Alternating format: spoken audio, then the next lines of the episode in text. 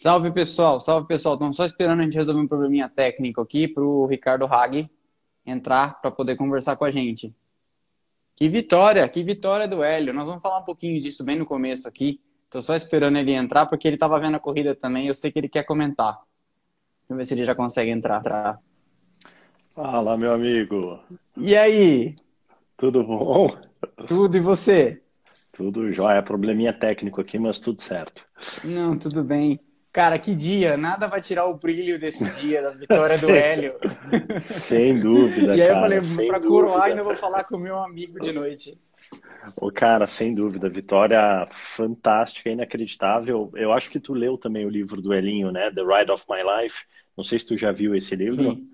Cara, li autografado por um amigo meu, que ele deu lá o autógrafo em Indianápolis. Poxa, fantástico, cara, é fantástico. Não tem como não lembrar do livro, das histórias e de quanto esse cara lutou e batalhou para estar lá hoje, né, cara? Então, não tem como a gente não ficar... A gente fica muito feliz, logicamente, por ele e conhecendo um pouquinho da história mais ainda, né?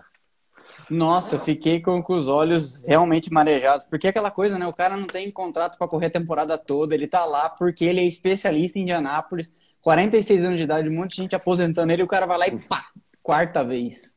Exatamente, fantástico. Imagina a alegria desse cara, né, cara? Imagina, acho que ele vai dormir só terça-feira. Assim, pra gente não se estender muito nesse tema, mas eu vou falar uma coisa, ele se igualou hoje a Ricky Mears, AJ Foyt e Al Unser, o pai, como os únicos cidadãos a ganhar 4 vezes as 500 milhas de Indianápolis. E ele é o único piloto em atividade, então ele é o único que tem a possibilidade de ser penta, né, cara? Porque os outros que são tetra já não correm mais, ele continua correndo, então o único piloto em atividade que tem a possibilidade de, no curto espaço de tempo, ser pentacampeão das 500 milhas é ele. Ninguém me conta nada, mas eu acho que a chance da gente ver ele no grid ano que vem é 1000%. Ah, se você fosse o Roger Penske, você não ia pôr um quinto carro pra ele, pô? Eu acho que quando eles abraçaram ali, o Roger deu parabéns pra ele e falou, ano que vem tu vem comigo. Deve ter falado isso no pé da orelha. Eu pensei a mesma coisa. A história deles é muito legal, né, cara? É um trabalho de equipe, automobilismo. E o Helinho, ele foi contratado pela Roger por uma infelicidade que foi o falecimento do Greg Moore em 99, se não me falha a memória, ou 2000. E então, por essa infelicidade do destino, ele acabou sendo piloto contratado naquela corrida que depois ele recebeu o convite da Penske, que era a última corrida dele, tinha acabado o dinheiro, não tinha patrocínio. Ele conta no livro que ele estava chorando dentro do cockpit e se despedindo do que seria a última corrida da vida dele, e aí a vida deu essa reviravolta, 20 anos correndo com a Penske, 4 vezes campeão das 500 milhas, sem dúvida uma história fantástica. Incrível, super-herói. Só um parênteses, cara, que eu acho que vale a pena comentar. Ele estava nessa última corrida, assim, desacreditado, carreira acabada, voltando para o Brasil, família quebrada, e fim de história, né? Mas ele estava até lá, até aquele último momento, ele conta que ele estava na melhor forma física e na melhor forma técnica da carreira dele, né? Então, mesmo ele sabendo que era o fim da linha, ele continua treinando muito, continua se dedicando muito e aí acabou tendo essa oportunidade, né? Então, não tem... Claro que existe sorte, né? Mas assim, enquanto meu pai tá aqui, entrou aqui, ele sempre fala, né? Quanto mais eu trabalho, mais sorte eu tenho. E o Helinho é uma grande verdade aí desse ditado. Com certeza. E mais um registro, né? Que domingo passado eu falei que, assim, lá no céu, com certeza, André Ribeiro, que nós perdemos a semana passada, sorriu, né? Porque, puxa vida, né? Um especialista em ovais. Com certeza. Ganhou Jacarepaguá, André Ribeiro. Exatamente, exatamente. New Hampshire e depois ganhou em Michigan também. Caraca, sensacional. Eu não consigo competir contigo sobre conhecimento de automobilismo, porque, cara, convenhamos, eu vou até a página 2, tu vai até o fim do livro. Mas eu faço isso porque eu não piloto, né? Então você que pilota, eu conheço só a teoria, você conhece a prática. Não, imagina, cara, muito legal o trabalho que tu faz no Splash and Go, já te falei isso, vou falar aqui para quem tá nos acompanhando, tem bastante gente bacana aqui, sou muito fã do trabalho que tu faz, cara, eu acho que o automobilismo merece pessoas com a tua inteligência e com a tua dedicação pelo esporte, e, puxa, isso é fantástico, parabéns. Ah, que legal. Obrigado, obrigado. E vindo de você é sempre um feedback qualificadíssimo, né? Imagina. Muito obrigado. Bom, o pessoal que é do Splash e não conhece o trabalho do Ricardo a fundo, nós vamos... Porque assim, o que acontece? O Ricardo e eu somos amigos e assim, eu não posso tratá-lo aqui como se a gente estivesse tomando um dos muitos cafés que a gente já tomou, porque senão vocês não vão saber das coisas que ele tem para contar. Então eu vou fazer aquelas perguntas lá do primeiro Fusca que você andou, do primeiro Grande Prêmio do Brasil que você viu. Vamos conversar... Ricardo Hagi para iniciantes hoje, entendeu? Não para iniciados, já como eu. E aí eu te perguntar, porque assim, eu falo para todo mundo que eu quero ser você quando eu crescer, né? Eu quero conciliar a carreira executiva corporativa com a nas pistas um dia.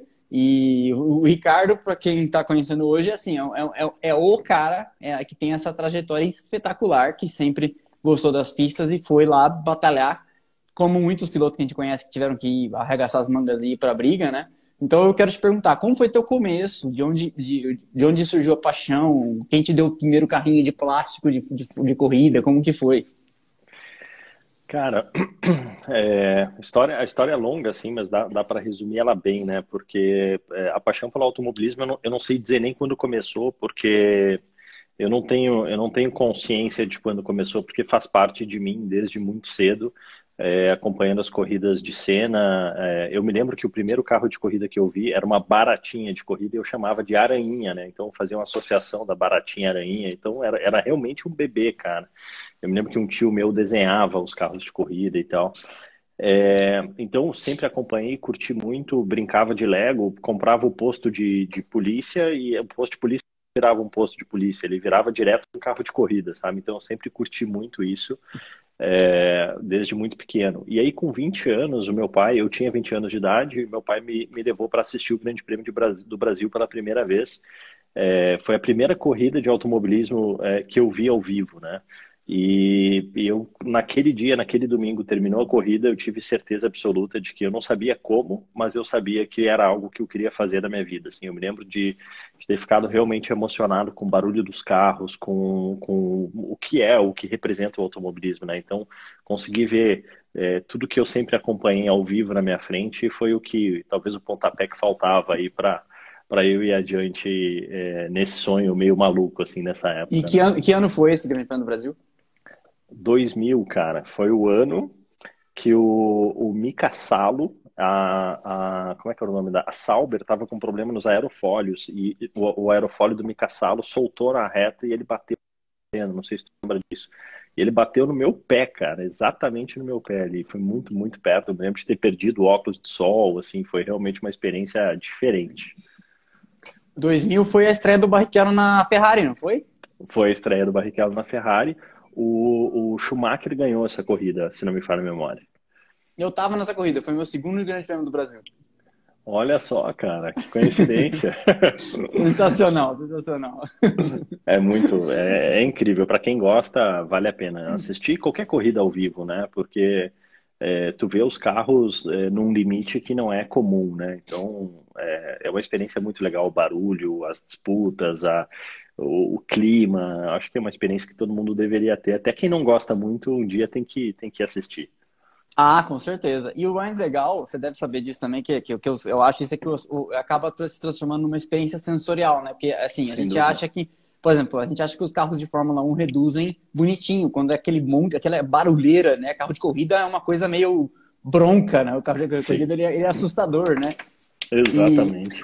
E o automobilismo tem cheiro, pra quem não sabe. Tipo, se o carro de corrida passa, fica aquele cheiro do carro de corrida, fica na atmosfera. Então é uma experiência sensorial completa, né? Ir ao autódromo. E nesse ano de 2000, desculpa, caiu o fone aqui, mas agora já tô montado de novo.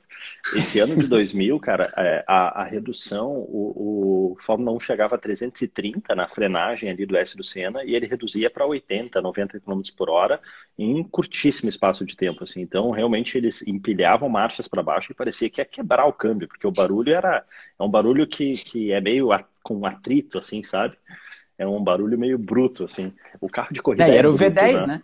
Exatamente. O carro de corrida é bruto, né? Ele é duro, ele é desconfortável, ele é esquisito. Então, quem entra num carro de corrida esperando encontrar alguma coisa parecida com um carro de rua, esquece, cara. Não tem nada a ver. É como se fosse coisas diferentes. Sim, mas aí eu te interrompi. Então, aí você contou que foi no Grande Prêmio do Brasil e aí você saiu dali falando, eu quero fazer isso aí. quero fazer isso aí. Cheguei, voltei para Porto Alegre e aí eu pensei, bom, se eu quero fazer alguma coisa que eu não sei o que que é e não sei fazer, não tenho referência para, vou procurar formação. E aí eu, na época, guias, páginas amarelas, descobri que tinha uma escola de pilotagem em Tarumã, no Rio Grande do Sul. Liguei lá, escola de pilotagem Pareci, cara. Eu saí da corrida no domingo, na quarta-feira eu estava sentado num Voyage fazendo a minha carteira de piloto. Completamente sem saber o que eu estava fazendo, assim, realmente eu só queria ter a vivência e queria aprender um pouco sobre automobilismo, mas se eu pudesse voltar no tempo, talvez eu não deveria ter ido tirar a carteira de piloto, eu deveria ter feito outras coisas, andar de kart, etc, coisas que depois eu fui fazer, mas eu já quis logo ter o selo, a carteira de piloto, foi minha primeira carteira de piloto, então, em 2000, então de lá para cá eu já tenho 21, esse ano foi a 21ª carteira de piloto, tenho quase todas guardadas. Ó! Oh. Então, quando você encerrar a carreira, a gente vai fazer a Fundação Ricardo Hagi, vai ter lá. Vai estar tudo lá. Ó, vou ser o curador. Boa, com certeza, vai ser sensacional.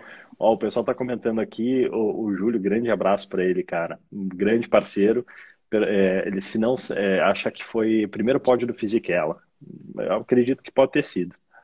Pode ter sido, sim. Fisichella correu de Benetton esse ano, se eu não me engano, não foi? Exatamente, sim. Exatamente.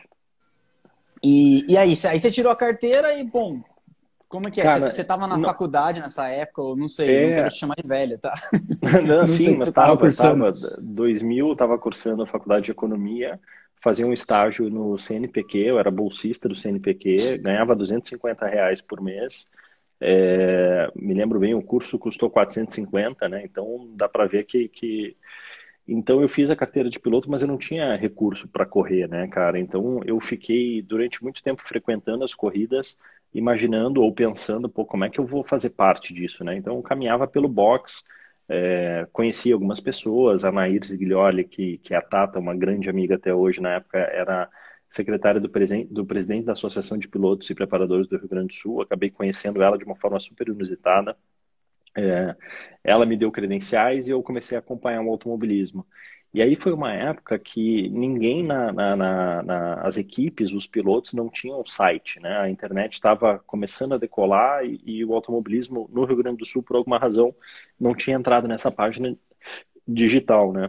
E aí foi uma forma que eu encontrei, na época, de trabalhar com automobilismo. Eu falei, bom, já que o pessoal não sabe fazer site, eu vou fazer o site da turma, fazer o site da equipe, fazer o site do piloto. E aí, cara, para minha surpresa, eu fiz o site da associação de... eu não sabia fazer site, né? Eu tive a ideia, eu falei, bom, mas eu não sei fazer site. Então, primeiro preciso aprender a fazer site para depois fazer o site da turma. E aí, eu fiz um curso no Senac, aprendi noções básicas ali de HTML, programação e tal, e fiz o site da Associação de Pilotos e Preparadores do Rio Grande do Sul de graça, pro bono, para agradecer as credenciais que eu tinha recebido naquele ano.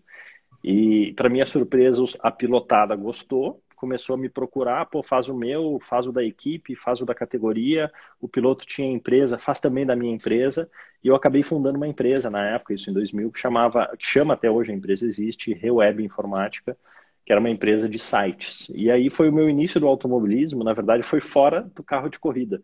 Foi trabalhando com automobilismo só para ter o prazer, cara, de vivenciar o meio.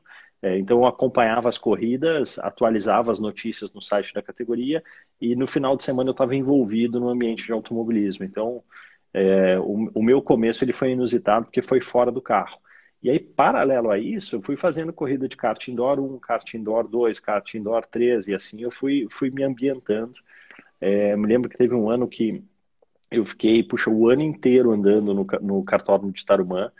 Cheguei a ter uma fissura na costela aqui de estresse mesmo, mas eu não tenho vergonha de dizer, assim, eu era um piloto muito ruim no início da minha trajetória. Assim, eu gostava muito do automobilismo, mas eu não tinha nenhuma referência. Então eu tive que treinar muito ao longo da minha caminhada até o meu primeiro título gaúcho, que foi em 2016. Então, nota, de 2000, quando eu comecei, até 2016, que foi meu primeiro título nos carros, cara, são 16 anos, né? Então, podem perceber que a trajetória ela foi longa, de muito treino, e como eu demorei muito para ter patrocínio, eu não tinha recurso para investir, a minha carreira era sempre...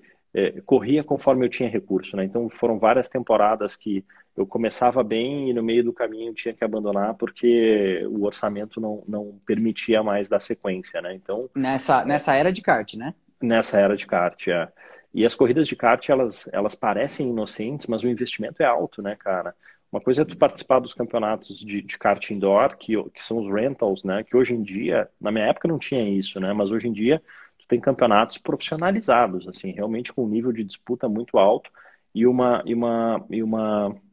necessidade de investimento limitada. Então hoje em dia existem essas opções. Na minha época não tinha isso. Na minha época eu tinha que correr direto de Pro 400, que é o kart de 13 HP. Só que aqui no Sul, cara, em Porto Alegre tinha uma categoria chamada Pro 400, que não era uma corrida de kart convencional. A pilotada do automobilismo da pista ia para lá para competir. Eram corridas de 2 horas, se não me falha a memória. Então o investimento, eu me lembro, a primeira vez que eu fui ver o investimento para correr essa corrida era, cara, era o preço de uma corrida de marcas e pilotos, assim. Eu falei, caraca, cara. Então sempre o esporte acabou sendo um pouco... a necessidade de investimento um pouco maior do que eu poderia, né?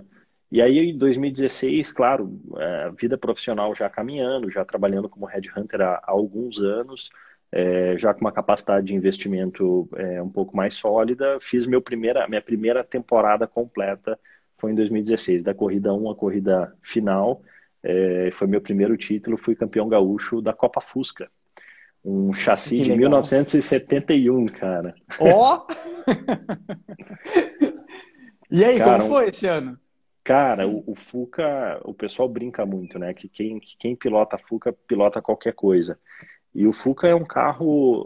As corridas aqui no Sul, a categoria existe até hoje, são corridas de 20 minutos, 25 minutos.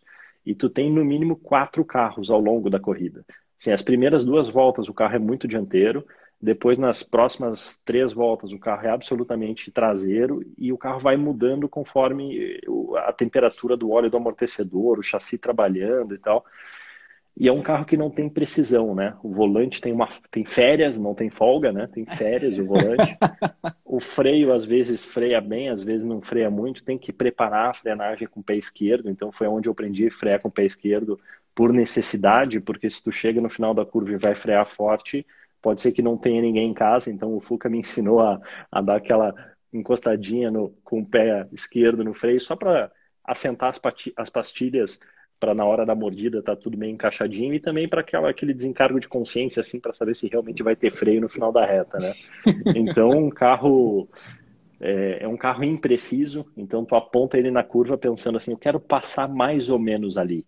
Não tem aquela assim, cara, é lá que eu vou passar, botar a roda exatamente naquela manchinha do asfalto, porque é ali que tem que ser. O Fuca é mais ou menos ali, é meio metro para lá, meio metro para cá, tá dentro do desvio padrão normal. Então, isso que vai ter uma margem de erro, né? Tem uma margem de erro, é mais ou menos ali que a gente vai. Então, uma categoria escola, cara, fantástica. Infelizmente, em São Paulo a gente tem um grid de Fuca, aqui no Sul a gente tem um grid de Fuca, mas orçamento baratíssimo. E cara, uma escola para pilotar, para pegar a mão, para entender o funcionamento do carro, eu te diria que é uma excelente porta de entrada, com certeza. E aí era tudo Tarumã, ou alternava de autódromo? Porque não tinha o Velopark ainda, né? Cara, Rio Grande do Sul é fantástico, são 4 pistas, né? Então, Tarumã, Velopark, Guaporé e Santa Cruz, cara. E a temporada passou pelos 4 autódromos. Então, imagina para um piloto iniciante, né, como eu, pilotar o Fusquinha por sorte, pode crer, Julião. Não é brinquedo, não. Então, imagina para um piloto iniciante como eu, primeira temporada completa, num carro cheio de desafio e tendo a oportunidade de, no meu estado, correr em 4 pistas diferentes. E tecnicamente, elas são muito diferentes, né? Então, cara, foi o ano que eu tive meu primeiro acidente grave, então foi um ano que eu vivenciei absolutamente tudo que eu poderia, né? Desde vitória, campeonato, um acidente grave no meio do caminho que me deixou com hemorragia cerebral, inconsciente, eu tive uma batida muito forte em Tarumã, então foi, eu acho que o meu ano de batismo no automobilismo, assim, que eu poderia, terminou o ano e eu talvez me olhei no espelho e falei, velho, eu sou piloto de corrida, eu acho que foi 2016, eu acho que eu levei 16 anos para conseguir viver isso e a minha experiência nesse ano de 2016 foi talvez a chancela, não pelo campeonato, mas sim pelas experiências que eu tive, pelos desafios que eu tive ao longo da temporada. Eu acho que foi o carimbo para me tornar realmente um piloto, né? Aí foi depois... aquela temporada que você vê, tipo assim, você gosta mesmo desse negócio? Esse negócio aqui é completo, hein? É, tem coisa boa e coisa ruim. Ó o Pedrinho Fraga. Fala, meu amigo, bem-vindo. É, cara, tem coisa boa e coisa ruim. Eu me lembro, depois do meu acidente, a hora que eu fui voltar a guiar, é como se eu tivesse, cara, pânico, realmente, assim, né? De te dar uma referência. A pole do Fuca, na época, era 1 minuto e 23 segundos em Tarumã. E eu tinha feito a pole na corrida que eu bati, eu tinha feito a pole, eu tava encaixando, assim, tava realmente pegando a mão do carro. E aí, depois do acidente, o primeiro treino, depois que o médico liberou e etc, eu virei 1,31, cara, no primeiro treino. Nossa. Tomei, tipo, 7, 8 segundos de mim mesmo e eu parei no box tremendo, cara, do meu chefe de equipe, o Rodrigo Di Mari, que é irmão meu até hoje. Falou, velho, toma uma água, respira, conta uma piada, muda de assunto, aí passa umas 2 horas, vamos de novo, mais 3 voltinhas. Cara, foi assim até a próxima classificação. O treino da próxima corrida foi sofrível, eu tava virando 1,26, tava assim com muito medo, e aí na classificação, cara, parece que o medo, que eu esqueci o medo, porque eu tinha que virar rápido, era a classificação. E aí eu virei 1,23 e fiz a pole na minha categoria. Então foi muito louco. E essa corrida, e depois do acidente, eu tive 4 corridas e eu ganhei as 4 corridas. Então, o acidente me trouxe... O acidente me deixou mais cauteloso, o acidente me mostrou que machuca e que não vale a pena arriscar tudo numa curva só, né? Que às vezes vale a pena ter paciência. O cara vai te passar, deixa passar, cara. Depois, na próxima curva, e a corrida é longa, apesar de ser curta. Então, essa maturidade, essa tranquilidade, eu acabei adquirindo aí de forma dolorida, né? Você ganhou já essa do retorno, já? Ganhei do retorno. E eu me lembro que a minha família inteira foi assistir, né? A minha família, a família da minha esposa, eu tinha... Cara, eu tenho essa falta até hoje, porque o locutor sempre perguntava quem que vai entregar o troféu para ti, sempre poderia ter um convidado, né? E aí nesse dia, pô, os próprios colegas da categoria, tava todo mundo muito feliz por eu estar de volta e tá bem e tal, e eu me lembro que eu chamei a família inteira, então tem uma foto com, cara, sei lá, umas 15 pessoas no pódio e levantando o troféu, que foi a foto da corrida sequente do acidente. E o L. Morte aqui, lembra bem, ó, bateu de traseira na entrada do laço em Tarumã, isso aí, cara. Foi uma rica... E, ó, o seu retorno foi melhor que o do Lauda, que fez 4º lugar no retorno dele. Aí, tá vendo? Puta, cara, o Lauda... E olha, é que o acidente do Lauda, eu acho que tá certinho, assim. O meu foi mais leve, então ganhei. O do Lauda foi muito pesado e ele chegou em 4º. Então... Tá igual.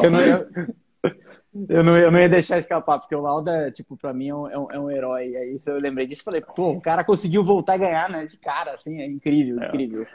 Mas eu voltei Nutella, né, cara? O Lauda voltou raiz, né? O Lauda voltou meio sem poder voltar. Não, eu voltei tudo certinho, médico liberado, família em paz, a minha volta foi muito mais tranquila. Aí esse foi 2016, esse foi campeão... 2016, campeão, aí, puxa, querendo ver coisas novas, novos desafios. 2017 eu fui para Fórmula 1600, em São Paulo, Interlagos, um campeonato regional fantástico. A última corrida do ano de 2016 eu já fiz com a equipe que eu ia correr em 2017. Então, pô, aquele gridzinho lá, na minha estreia, tinham 30 carros. Eu me lembro que a primeira corrida de Fórmula 1600 tinha mais de 30 carros e eu fiquei em 4º. E a equipe ficou... Bom, tu conhece, tu me acompanhou bastante lá no Fórmula, né? Tu conhece bem a equipe Gara, a turma toda. E na época, pra estreia, o pessoal ficou impressionado. Eu também. Falei, caraca, nunca sentou no Fórmula, velho. E veio aqui 4º lugar, meu Deus e tal. Que top. Só que o Fórmula é um carro de corrida preciso, né, cara? O Fórmula, tu freia, ele para. Tu dobra pra esquerda, ele vai pra esquerda. Tu dobra pra direita, ele vai pra direita. Muito diferente do Fuca. Então, a adaptação pro Fórmula foi muito boa. É claro que manter esse ritmo e depois continuar disputando, ganhando corrida e etc., me demandou, porque aquele segundinho que faltava para ir para a ponta em definitivo, ele era muito difícil, porque depende muito do desenvolvimento do carro e de um nível de autoconfiança e de sensibilidade do piloto que eu estava adquirindo, né? Então foi um ano fantástico, foi um ano que eu tive o prazer e o privilégio de ser campeão paulista na categoria B, né? Tem a categoria Super e a categoria Light, eu fui campeão paulista na categoria Light. Te conheci, fizemos algumas corridas juntos em Tarumã, foi sensacional, no Interlagos, desculpa. Campeonato muito divertido, cara. Chovia, secava, disputa... Categoria dá muito vácuo, então, poxa, tu faz tudo certo, fez ultrapassagem, o cara na reta pega o vácuo, ele te passa. Então, uma categoria incrível, incrível. Então, 2017, campeão paulista. Na última volta da última corrida, foram 10 etapas duplas, então foram 20 corridas ao longo do ano, e eu fui campeão paulista na última etapa, na última volta, com um grande amigo que não vi ele por aqui hoje, mas o Igor. A gente disputou cabeça a cabeça e na última volta eu abri atrás dele, sabendo que eu queria estar atrás para subir a reta atrás dele, e eu caprichei muito. Na última volta fiz a junção, carro encaixadinho no rabo dele, na traseira dele, e aí passei e fui campeão por um ponto. Então foi uma boa experiência. 2018... Deixa eu só falar uma coisa antes de você começar 2018. Claro, pessoal. É uma coisa, uns avisos. Perguntas, mandem. A gente vai fazer no fim. Eu vou fazer as perguntas para o Ricardo. As que a gente não tiver feito, vocês podem fazer. E se vocês tiverem a oportunidade, vão a Interlagos assistir a Fórmula 1600. Que, na verdade, é uma etapa do Campeonato Paulista de Velocidade. E aí corre Opala, corre Fusca, corre a 1600, corre a Fórmula... Aquela outra categoria, Fórmula Inter, né? Que chama... Fórmula Inter, tem a Fórmula V também, tem... Fórmula V, tem o Marcas e Pilotos, é uma festa e assim, todo mundo fica aberto, você entra lá, estaciona o carro, paga, acho que é R$30, é uma coisa incrível, porque assim, eu acho que o todo mundo tem que ser visto como um espaço que é público e é para todo mundo ir, né? E é barato, pô, é um programa super bacana de se fazer. Então, recomendo... E aí eu comecei a falar isso porque assim, eu lembro das vezes que eu fui lá e acabei te conhecendo lá e tudo, que eu lembro que como esse Fórmula 1600 gera vácuo, né? Então você entrava assim, às vezes 10 metros atrás do cara e alcançava ele na reta dos boxes. É uma coisa incrível. Parecia Indianápolis hoje que a gente tava vendo a corrida do Hélio. Exato. Cara, e era pro piloto é um desespero, cara, porque tu não consegue ir embora. Então, para quem tá na frente é um desespero, porque tu sabe que tu tá o tempo inteiro sob pressão. E para quem. E se tu comete um pequeno erro, por exemplo, vou fazer a junção, cometi um pequeno erro. Perdi contato com o carro da frente, cara, e o carro da frente está em outro vácuo, para tu fazer parte dessa festa de novo, puxa, tu tem que guiar muito. Então é uma corrida que não aceita erros, cara. Para tu vencer uma corrida na Fórmula 1600, tu tem que ser perfeito, da classificação até a última volta. Então é uma categoria que eu tenho muita saudade, cara. É uma categoria que eu correria todos os anos, o resto da minha vida, sem enjoar. Porque é muito legal, é muito legal. Recomendo para quem tiver interesse em conhecer. E o autódromo fantástico Interlagos é coisa de outro planeta. Eu entro em Interlagos, é uma energia diferente, assim, é o lugar disparado que eu mais gosto em São Paulo. Acho que mais que minha casa, assim, impressionante. Eu sou fãzaço também, cara. Eu tenho uma saudade muito grande. Quem sabe, vamos ver, quem sabe, eu tenho muita saudade de São Paulo, voltei a morar em Porto Alegre, mas... Puxa, a pandemia dando uma acalmada, cara, eu fazer mais um ano de 1600 com a equipe Gara Competizione é algo que eu cogito, cara. Eu amo a categoria, eu acho que é fantástico. Nossa, seria incrível, realmente. Mas aí você foi campeão de novo, cara, só ganha, foi campeão de novo em 2017. Sorte de principiante. Aí, 2018, cara, eu fiz o campeonato todo na categoria Super, que é a categoria principal da Fórmula 1600. Minha filhota nasceu, eu me lembro muito bem de ir para corridas em Interlagos sem dormir, assim, sabe? Com o olho cheio de areia. Foi um ano muito bom, eu disputei a terceira colocação do campeonato até a última etapa, que eu acabei não fazendo, porque eu corri nesse ano, foi quando eu assinei meu primeiro contrato de patrocínio com a Motul, meu patrocinador até hoje, uma empresa fantástica, que eu tenho muita, muita gratidão, mas no meio da temporada surgiu a oportunidade de eu correr também na Sprint Race. Então foi um ano que eu corri em duas categorias, e alguns finais de semana, as duas categorias juntas, né? Eu acho que eu fiz uma etapa...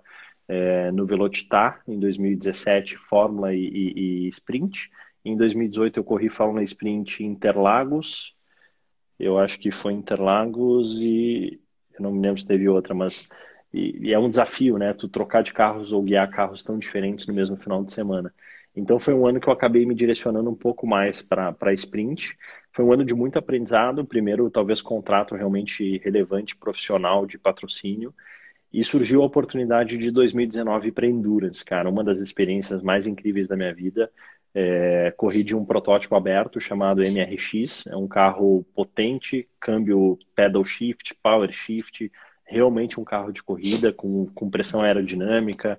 Um carro muito rápido. Um carro que passa de 200 km por hora com bastante facilidade. E corridas longas, né? Corridas de 4 e de 6 horas. Então foi um ano que tu me acompanhou na estreia em Curitiba, né? Foi uma estreia lá em Curitiba. Foi um ano de muito aprendizado. Nesse ano a gente foi campeão brasileiro, foi meu primeiro título nacional na Endurance Brasil. E um evento fantástico. 2019 eu subi de categoria, fui para a categoria P3, uma categoria, o carro da P4 para P3 muda composto de pneu e motorização, o chasseiro mesmo. Mas ele é 10 segundos mais rápido por volta, em média. Então é um carro que chega a 250 km por hora, é um carro um pouco mais... O pneu tem muita aderência, então eu me lembro que para começar a virar rápido no P3 foi um exercício de fé. Porque todas as referências que eu tinha no P4, esquece tudo e freia 50 metros mais para frente. Então tu chega mais rápido e freia muito mais pra frente, né? Então, e eu imagino até... fisicamente também, né? Sim, pescoço, cara. Imagina, corrida longa, pescoço sofria muito. Então, por exemplo, se tu pegar Curitiba, que tem aquela curva da vitória, e às vezes, por exemplo, a gente correu a 6 horas de Curitiba, e eu fiz um stint de 2 horas, né? Por uma estratégia nossa na época. E eu me lembro de entrar na curva e o pescoço não ter muita força mais, ter que apoiar ele aqui. E eu me lembro que começou a chover e eu tava de pneu slick e eu fiquei feliz. Eu falei, pô, vai ter menos aderência, vai judiar um pouco menos aqui do pescoço, porque cansa muito, cara. E aí, só que 2019... 2019 fui campeão brasileiro, 2020 eu fui para a categoria P3, só que 2020 para a gente foi um ano muito difícil. Eu fui para a pista com cinco vezes com o carro da categoria P3, das 5 eu tive 3 quebras de motores. Quebra de motor que não foi pouca coisa, assim, o bloco rachava no meio, saía óleo e incendiava o carro. Quem acompanhou a Interlagos... Interlagos pegou fogo, né? Na curva do Café, não foi? Pegou fogo na curva, na verdade o incêndio começou no mergulho.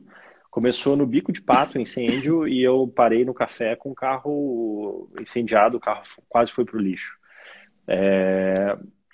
Então foi um ano, cara, talvez o ano mais duro da minha carreira, foi um ano, pandemia, né? A gente ficou todo mundo em lockdown, deixei de ser executivo e passei a ser empresário, voltei a empreender, abri a minha consultoria de recrutamento de seleção, o carro, um susto atrás do outro, perdemos a confiança, decidimos, equipe, eu e patrocinador, abandonar o projeto no meio do campeonato, porque a gente perdeu a confiança, estava ficando perigoso.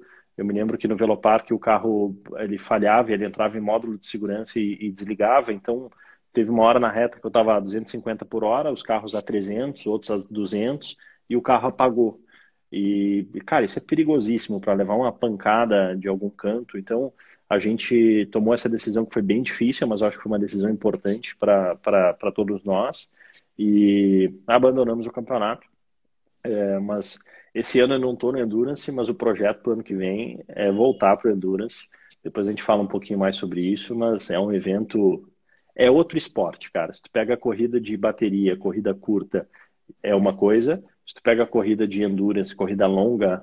É outro esporte. Tem muita diferença entre os dois. Eu comecei a gostar de Endurance por sua causa. É muito legal, cara. É uma corrida... tu precisa de muita inteligência, né, cara? De muita sensibilidade. E tu tem que ter muita atenção, muita concentração, porque as velocidades são muito diferentes, né? Então... em toda a volta, ou tu ultrapassa ou tu é ultrapassado, né? Então eu me lembro no primeiro treino coletivo que eu fiz em Curitiba com Endurance, primeiro treino com todo mundo na pista, eu tava na reta e ia ultrapassar uma Mercedes, então tava, sei lá, 210, eu ultrapassar uma Mercedes que tava 200, E eu me lembrei, eu falei, ó, tem carro rápido na pista, mais rápido, deixa eu dar uma olhadinha no espelho para ver se eu posso ultrapassar a Mercedes. A hora que eu botei o olho no espelho, passaram dois AJRs a 280, assim. Eu falei, caraca, cara, se eu tivesse esquecido de olhar no espelho, já estava feita a lambança do século, né, cara? Então, uma corrida que te desafia muito aí nesse sentido.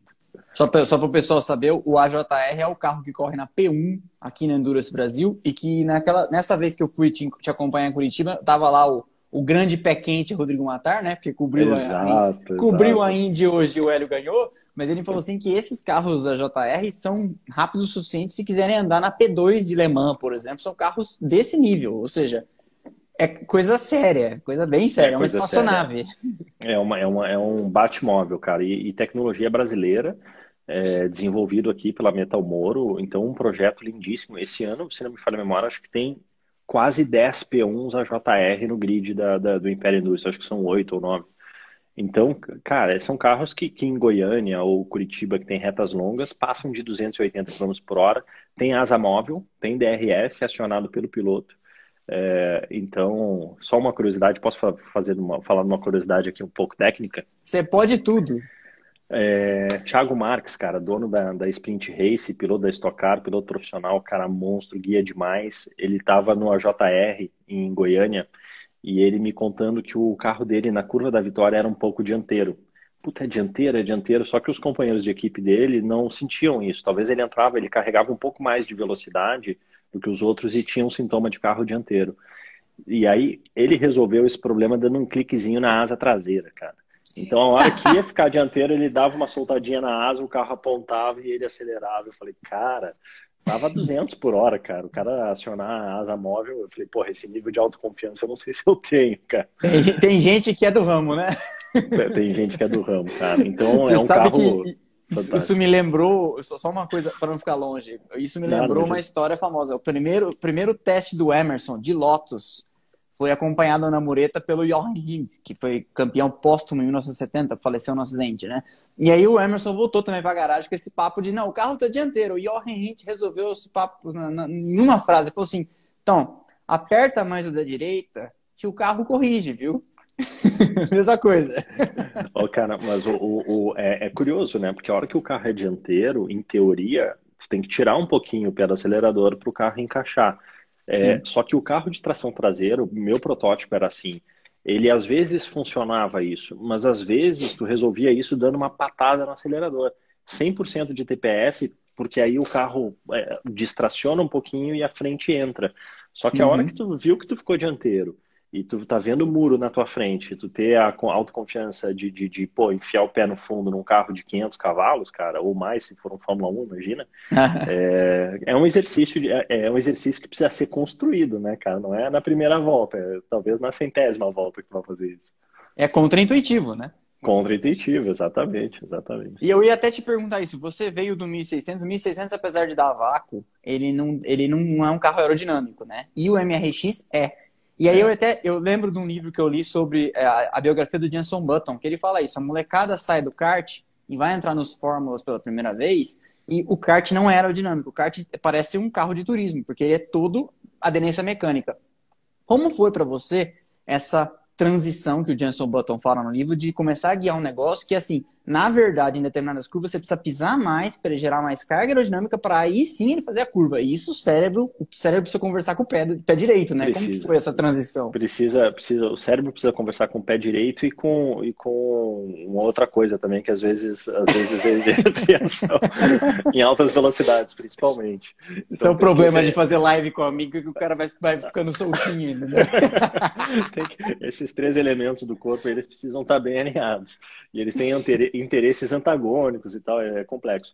Mas, cara, eu me lembro bem, um dos primeiros treinos que eu fiz com o MRX em Curitiba. Curitiba tem um S de alta, né? Então, E eu me lembro de estar vindo com o carro, eu estava começando a entender esse negócio da aerodinâmica e daqui a um pouco, o carro era um pouco solto, assim, então eu entrava numa velocidade determinada, eu sentia o carro um pouquinho traseiro, principalmente no primeiro mergulho, e depois no segundo era mais tranquilo, que é mais... tem um ângulo um pouquinho melhor de ataque, né? E aí, cara, eu conversando com o engenheiro, e ele foi me dizendo que tinha pressão aerodinâmica, porque eu acreditava um pouco mais no pneu, acreditava um pouco mais na carga aerodinâmica, e eu comecei a carregar um pouco mais de velocidade. E conforme eu fui carregando velocidade, o carro ia ficando pesado. Volante pesado, eu sentia pesado, sentia força G. E aí tu vai ganhando confiança, cara, e parece que quanto mais rápido tu entra, mais aderência tu tem. Então é uma conversa muito louca. É como se o engenheiro chegasse pra ti e falasse assim, cara, essa curva a 180 não faz, mas a 210 faz. Então, fé em Deus e vai a 210, porque a 180 não faz. Então, o automobilismo é muito fascinante, porque ele é um esporte em construção o tempo inteiro, né? O piloto, ele tá sempre se atualizando, ele precisa ter uma conversa, um nível de confiança muito grande com o seu engenheiro e com a sua equipe, né? Porque o engenheiro tá lá no data log e ele diz, cara, acima de 200 ele faz, abaixo não. Então, por favor, garanta que esteja acima de 200. E aí o piloto está lá naquela sensação toda, arriscando ver se realmente faz acima de 200 ou não. Então, é um exercício de confiança. Quem acha que o automobilismo é um esporte solitário está enganado. O automobilismo é um esporte muito de equipe, né? Então, é o engenheiro, é o mecânico, é o projetista, é o chefe da equipe, é o nutricionista do piloto, é o preparador físico. Cara, qualquer piloto tem dezenas e dezenas de pessoas envolvidas ali. Então, realmente um esporte de equipe. Se o Helinho Castro Neves hoje fosse agradecer a todos que participaram dessa vitória, cara, a gente estava ouvindo ele até hoje. Até agora. Com certeza, com certeza. Mas e aí? Aí depois que você teve esse ano complicado, 2020, você tem planos? O que vem pela frente, além do sucesso como executivo, que eu sei que já é um dado concreto já? Ô, meu cara. Estamos trabalhando bastante aí, muito feliz com a White Consultoria. Nossa consultoria de recrutamento e seleção está indo de vento em popa, muita competência dos meus sócios e bastante trabalho nosso. Então, puxa, estou muito feliz com esse lado da vida. Eu te digo, cara, eu sou headhunter há 15 anos e eu acho que o meu maior mérito como piloto foi ter escolhido as pessoas certas para trabalhar comigo, né? Então, a equipe, todas as equipes que eu tive, e eu tive 3 equipes ao longo dessa caminhada toda, no carro e uma principal no kart, né? No carro foi RS Sports, que é a minha equipe até hoje, Gara Competition do Renato Marli, a Fórmula 1600, e Motorcar do Endurance. Então, e no kart, Paulinho Sodré, que é irmão, e até hoje a gente conversa muito sempre. Então, acho que o meu maior mérito como piloto foi ter escolhido as pessoas certas para trabalharem comigo. E esse ano eu estou fazendo o regional de marcas e pilotos, aqui o Campeonato Gaúcho. Então, foi um ano de transição, voltei a morar em Porto Alegre, me adaptando toda essa rotina. Então, marcas e pilotos e 12 horas de Tarumã. Esse é o projeto original, mas eu tenho conversas com a equipe Motorcar para 2 eventos, que é 500 milhas de Londrina e 500 milhas de Interlagos. Que são 2 eventos que, conversando com o Rafael Cardoso, que é o chefe da equipe Motorcar, falei, ó, cara, se por acaso, né, houver uma possibilidade e tal, lembra de mim. Então, acho que são corridas que eu faria. Então, o campeonato de fio a pavio, o Campeonato Gaúcho de Marcas e Pilotos e algumas outras corridas especiais, como 500 milhas de Londrina, 500 milhas de São Paulo e 12 horas de Tarumã. E para o ano que vem, o plano é estar de volta no grid do Endurance. Eu devo continuar no Marcas e Pilotos. Marcas e Pilotos aqui do Sul, cara, é um campeonato fantástico. O nível técnico é altíssimo, é um carro muito divertido de guiar. Então, me divirto muito lá. Então, o ideal seria um regional e um campeonato nacional, né? E estar de volta ao grid do Endurance é o objetivo principal. Que legal, cara. E aí, no Endurance, que categoria? Vai voltar na P3? Olha, meu caro, são 2 possibilidades, né? A possibilidade, talvez, mais zona de conforto seria a P3, mas eu confesso que eu tenho muita vontade de ir para a P1. Inclusive, esse ano, cara, eu tive uma conversa muito quente para estar na P1 esse ano já, de 2021. Mas eu confesso que essa conversa ela aconteceu um pouquinho mais tarde do que deveria, né? Então, eu já estava numa fase muito avançada com meus patrocinadores, que esse ano é Filtralube, Motul, Fine Art, Salva Craft Beer. Eu já estava com um projeto super encaixado e o orçamento da categoria P1 ele é um orçamento importante, né? Então, descasou um pouquinho a oportunidade que surgiu com a minha capacidade de reorganizar tudo. E aí ficaria um ano, ficaria meio apertado, assim, meio enjambrado tudo, sabe? Então eu preferi, não, deixa eu fazer uma coisa direita esse ano, deixa eu sentir saudade desse nível de competição, e aí ano que vem eu volto com força total para um grid como é o Império Endurance Brasil. Então, categoria P3 pode ser, mas eu adoraria estar na categoria P1. Nossa, que legal. P1 é o sonho encantado, que legal. Vamos ver, quem sabe. E se estiver lá, tu é convidado, tu é membro da equipe, né, cara? Ó, tem dois caras, o Gerson Júnior, que estava aqui, não sei se ele passou por aqui, não sei se ele está aqui ainda. Eu tenho dois, três amigões, assim, irmãos que o automobilismo me trouxe, que eu quero que estejam sempre por perto. E tu é um deles. Se esse ano você for correr mesmo as 12 horas de Tarumã e for aberto ao público, a pandemia estiver mais ou menos tranquila, aí eu quero dar um pulo lá para te ver. Cara, é muito legal. Com certeza tu vai adorar. Eu vi os vídeos de você guiando em Tarumã. E aí já tem uma pergunta. Inclusive, pessoal, daqui a os últimos 10 minutos aqui, porque senão a live cai, eu quero abrir para perguntas. Eu tenho muitas, não paro de perguntar. E tem o pessoal que deve ter também. Que é o seguinte. Aí no turismo e no Rio Grande do Sul, você volta para um carro... Volta não, né? Porque na verdade você só guiou carros de tração traseira até aqui. Exato. Fusca, MRX e 1600. Agora você está num carro dianteiro, né? Exato. E aí o cérebro, como que é? Cara, dá um nó fantástico, mas eu acho que essa é a graça, sabe? Porque o tração dianteira, ele é muito diferente, cara. O tração dianteira é curva para um lado, volante para o outro e pé no fundo, porque é só o acelerador que mantém o carro andando para frente, né? Então, por exemplo, esse último treino, a gente não descobriu ainda exatamente o que houve, mas acho que eu tava com algum problema de amortecedor. Então o carro tinha tração e daqui a um pouco ele despregava, né? Principalmente na curva 2 em Tarumã, que é uma curva de alta. Então, a hora que ele despregava, contra esterça, cara, e o pé no fundo. Então é um exercício de fé, porque não tem o que fazer. Se levantar o dedo do acelerador, roda. Então é pé no fundo e ele é um carro que volta, cara. Por incrível que pareça, tu fica atravessado de lado na pista, mas tu mantém o pé no fundo e vai devolvendo devagarinho, com calma e tal. É um carro que, se tu não te assusta, tu tem ele na tua mão o tempo inteiro. Mas é um carro que não aceita susto. Se tu te assustou, freou meio rápido ou tirou o pé do acelerador meio rápido, a batida é certeira, né?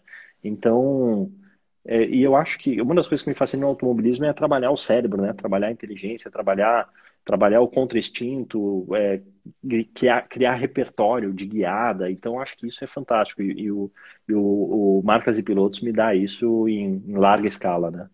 Que legal, cara. Nossa, incrível. E eu tô torcendo muito pra te ver na P1, porque, cara, eu comecei a gostar de Endurance por sua causa, e aí é engraçado, porque você vai... Parece que tudo começa a fazer sentido, né? Aí você fala, pô, porque essas corridas são... É uma coisa mais cerebral, né? O Endurance. E aí você tem que alternar, né? Você tá vendo um negócio cerebral, mas você volta para as corridas de sprint, que é, por exemplo, o Marcas e Pilotos, né?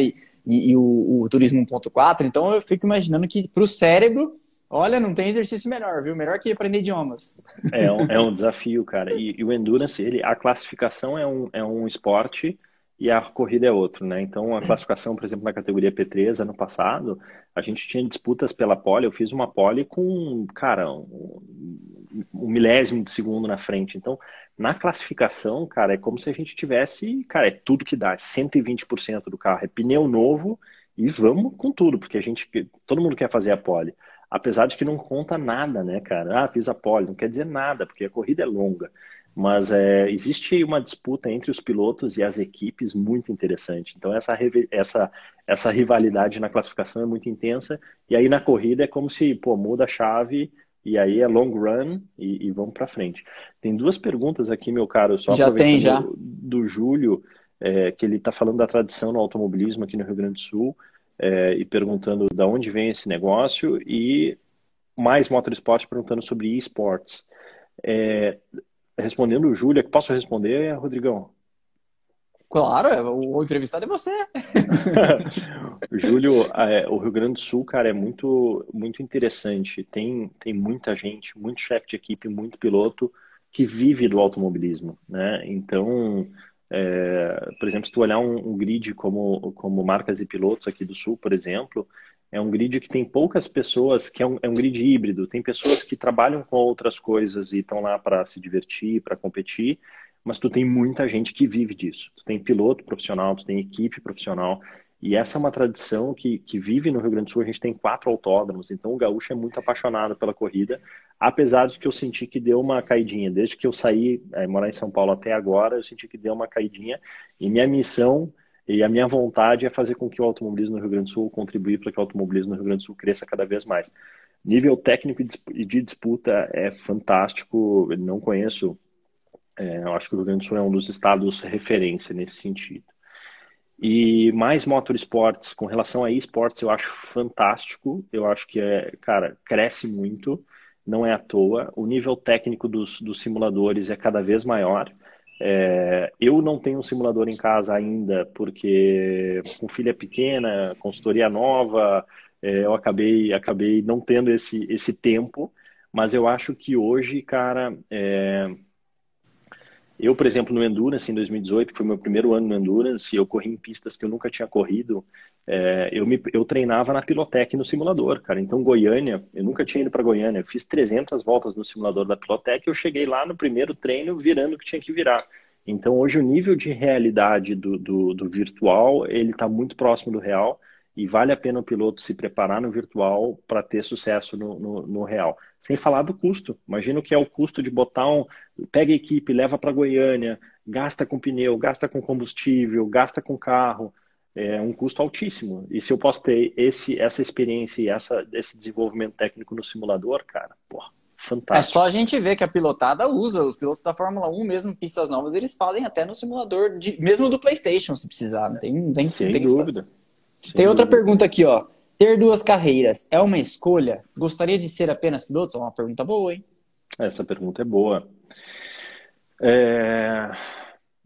Eu já disse no passado, se tu me perguntasse isso há 3 anos atrás, eu ia te dizer assim, sim, eu quero ser só piloto, pelo amor de Deus, cara. Eu amo automobilismo mais do que tudo na minha vida. Hoje em dia, eu vejo que é bom ter as 2 profissões, né? Porque eu tenho minha consultoria, trabalho como headhunter, amo o trabalho que eu faço e tem muito aprendizado, porque tem muita coisa que eu aprendo na consultoria que eu levo para a pista e muita coisa que eu levo para a pista e trago, que eu pego, aprendo na pista e trago para a consultoria. Então hoje eu estou num momento de vida que eu vejo as 2 carreiras me complementando de uma forma muito natural, assim. Então... sou apaixonado por automobilismo, praticaria todos os dias, estaria todos os dias na pista, mas eu também sou apaixonado pela vida de headhunter. Então eu estou numa fase da vida que as 2 carreiras em volume alto me realizam, com certeza. Tem outra pergunta aqui do grande José Libório, que é um contribuidor da parte da pesquisa automobilismo brasileiro. Esse cara, um dia eu vou te apresentar ele. Muito interessante a consolidação do Endurance como uma das grandes categorias do turismo nacional. Como você vê o futuro do Endurance dentro do atual contexto da pandemia? Abraço e sucesso. Boa, obrigado. Grande pergunta. O Endurance é um evento de um nível técnico e profissional muito avançado, né? E uma necessidade de investimento muito grande, né? Então, hoje em dia, existem empresas e existem empresários que viabilizam o espetáculo, né? Então, eu vejo como vida longa, eu vejo que a corrida de longa duração ela está se tornando cada vez mais evidente, cada vez mais ganhando exposição. Se tu olhar hoje, muitos pilotos da Stock Car estão no Endurance também, então a categoria GT3 crescendo muito, a categoria P1 é um nível de profissionalismo e é um tipo de carreira que talvez não tenha sido tão explorado no Brasil e hoje em dia começa a ser visto. Se tu olhar para mundo afora... IMSA, Le Mans, tem campeonatos WEC, né? Tem campeonatos mundo afora. O piloto ele se especializa no Endurance e ele monta uma carreira muito vitoriosa e muito longeva em corridas de longa duração. E no Brasil eu vejo que existe essa possibilidade. Na minha cabeça, ninguém me conta isso, mas daqui a um pouco poderia até ter uma categoria de acesso. O Império Endurance com GT3, P1 e P2, por exemplo, e ter uma categoria de acesso onde corre P4, P3, GT4... Sabe, uma corrida... Uma GT Light, talvez, né? Uma GT Light, uma corrida preliminar de 2 horas e depois o evento principal de 4 horas. Para a gente criar esse funil que hoje, por exemplo, a Stock Car proporciona. Tu tem muita gente ingressando na Stock Light e com a visão de ir para a Stock Car principal. Então, por exemplo, a Stock Car se tornou uma possibilidade de exercer a profissão de piloto de forma muito bem sucedida no Brasil. Eu vejo que a Endurance também pode proporcionar isso para pilotos que têm esse objetivo, né? Em termos de exposição de marketing, retorno de exposição de marca, eu vejo que a Endurance é uma grande plataforma para isso. Que legal. Que legal. Nós temos mais 3 minutos, senão a live cai e aí a gente não consegue terminar nossas perguntas. Eu te deixo aqui um espaço aberto para você contar o que você tem para dividir conosco, porque assim, o que acontece? Tem muita gente que sonha, como eu, em vir para a pista. Então, assim, se você pudesse falar em uma frase, o que que a pessoa tem que fazer? Não, olha, você tem uma frase, saltou de paraquedas, faça tal coisa. Porque, como eu falei, eu quero ser você quando eu crescer. Eu diria o seguinte, automobilismo é que nem mingau quente. Tem que comer pelas bordinhas e assoprando. Se botar tudo na boca, queima a boca. Então, automobilismo... Filosofou pesado. Automobilismo é apaixonante, cara. Ele vai drenar a tua atenção, ele drena o teu recurso, ele acaba te absorvendo 100%. Então, tu tem que ter... Eu acho que as dicas que eu daria primeiro procura pessoas experientes para te aconselhar, porque tu pode entrar em portas erradas, tu pode entrar em equipes que não são sérias, tu pode gastar um dinheiro que não é necessário e até se frustrar com o esporte. Então, procura pessoas que tu confia para te assessorar. Eu tenho um trabalho de mentoria que eu faço, onde eu compartilho um pouco das experiências e dos aprendizados que eu tenho, ou que eu tive ao longo da vida. Então, procura a pessoa certa, procura pessoas certas e pessoas que tu possa confiar, planeja, em termos de para que eu vou investir isso? Por que eu vou correr as 12 horas de Tarumã? Qual que é o plano? Quanto vai custar? Isso vai me levar aonde? Quer dizer, planeja os teus objetivos. E a terceira é seja ecológico, né? O que é ser ecológico? Não bota o carro na frente dos bois, não gasta mais dinheiro do que tu poderia, porque o que traz sucesso no automobilismo é longevidade. Então tu tem que ter uma situação equilibrada, onde a tua esposa ou o teu cônjuge está satisfeito com o esporte que tu pratica, tu não está deixando de tirar férias com a família e nem de pagar a luz para poder correr de carro de corrida, e tu não está esquecendo da tua profissão ou do teu estudo.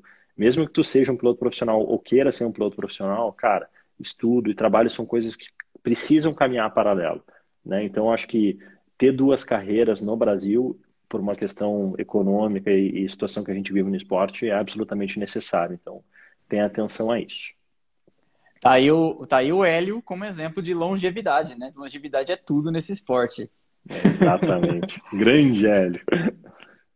Pessoal do Splash, sigam o Instagram do Ricardo. Ele lá também tem os endereços da Wide Recruitment, onde vocês veem o trabalho dele como executivo e headhunter. Pessoal do Ricardo, eu faço aqui um trabalho de opinião e informação sobre automobilismo. Bem-vindos, quem quiser. Só chegar, toda quarta-feira tem episódio, todo domingo pós-corrida tem live. E a gente se vê por aqui. Essa live ficará salva no nosso YouTube e aqui na Instagram TV. Valeu? Obrigado, Ricardo, pela chance de conversar com você. Imagina, meu amigo, sou teu fã, sou fã do teu trabalho e estou maravilhado de estar aqui. Conta sempre comigo e espero te ver logo na pista. Beleza. Um abraço, cara. Tchau, tchau. Um abração para ti também. Tchau, tchau.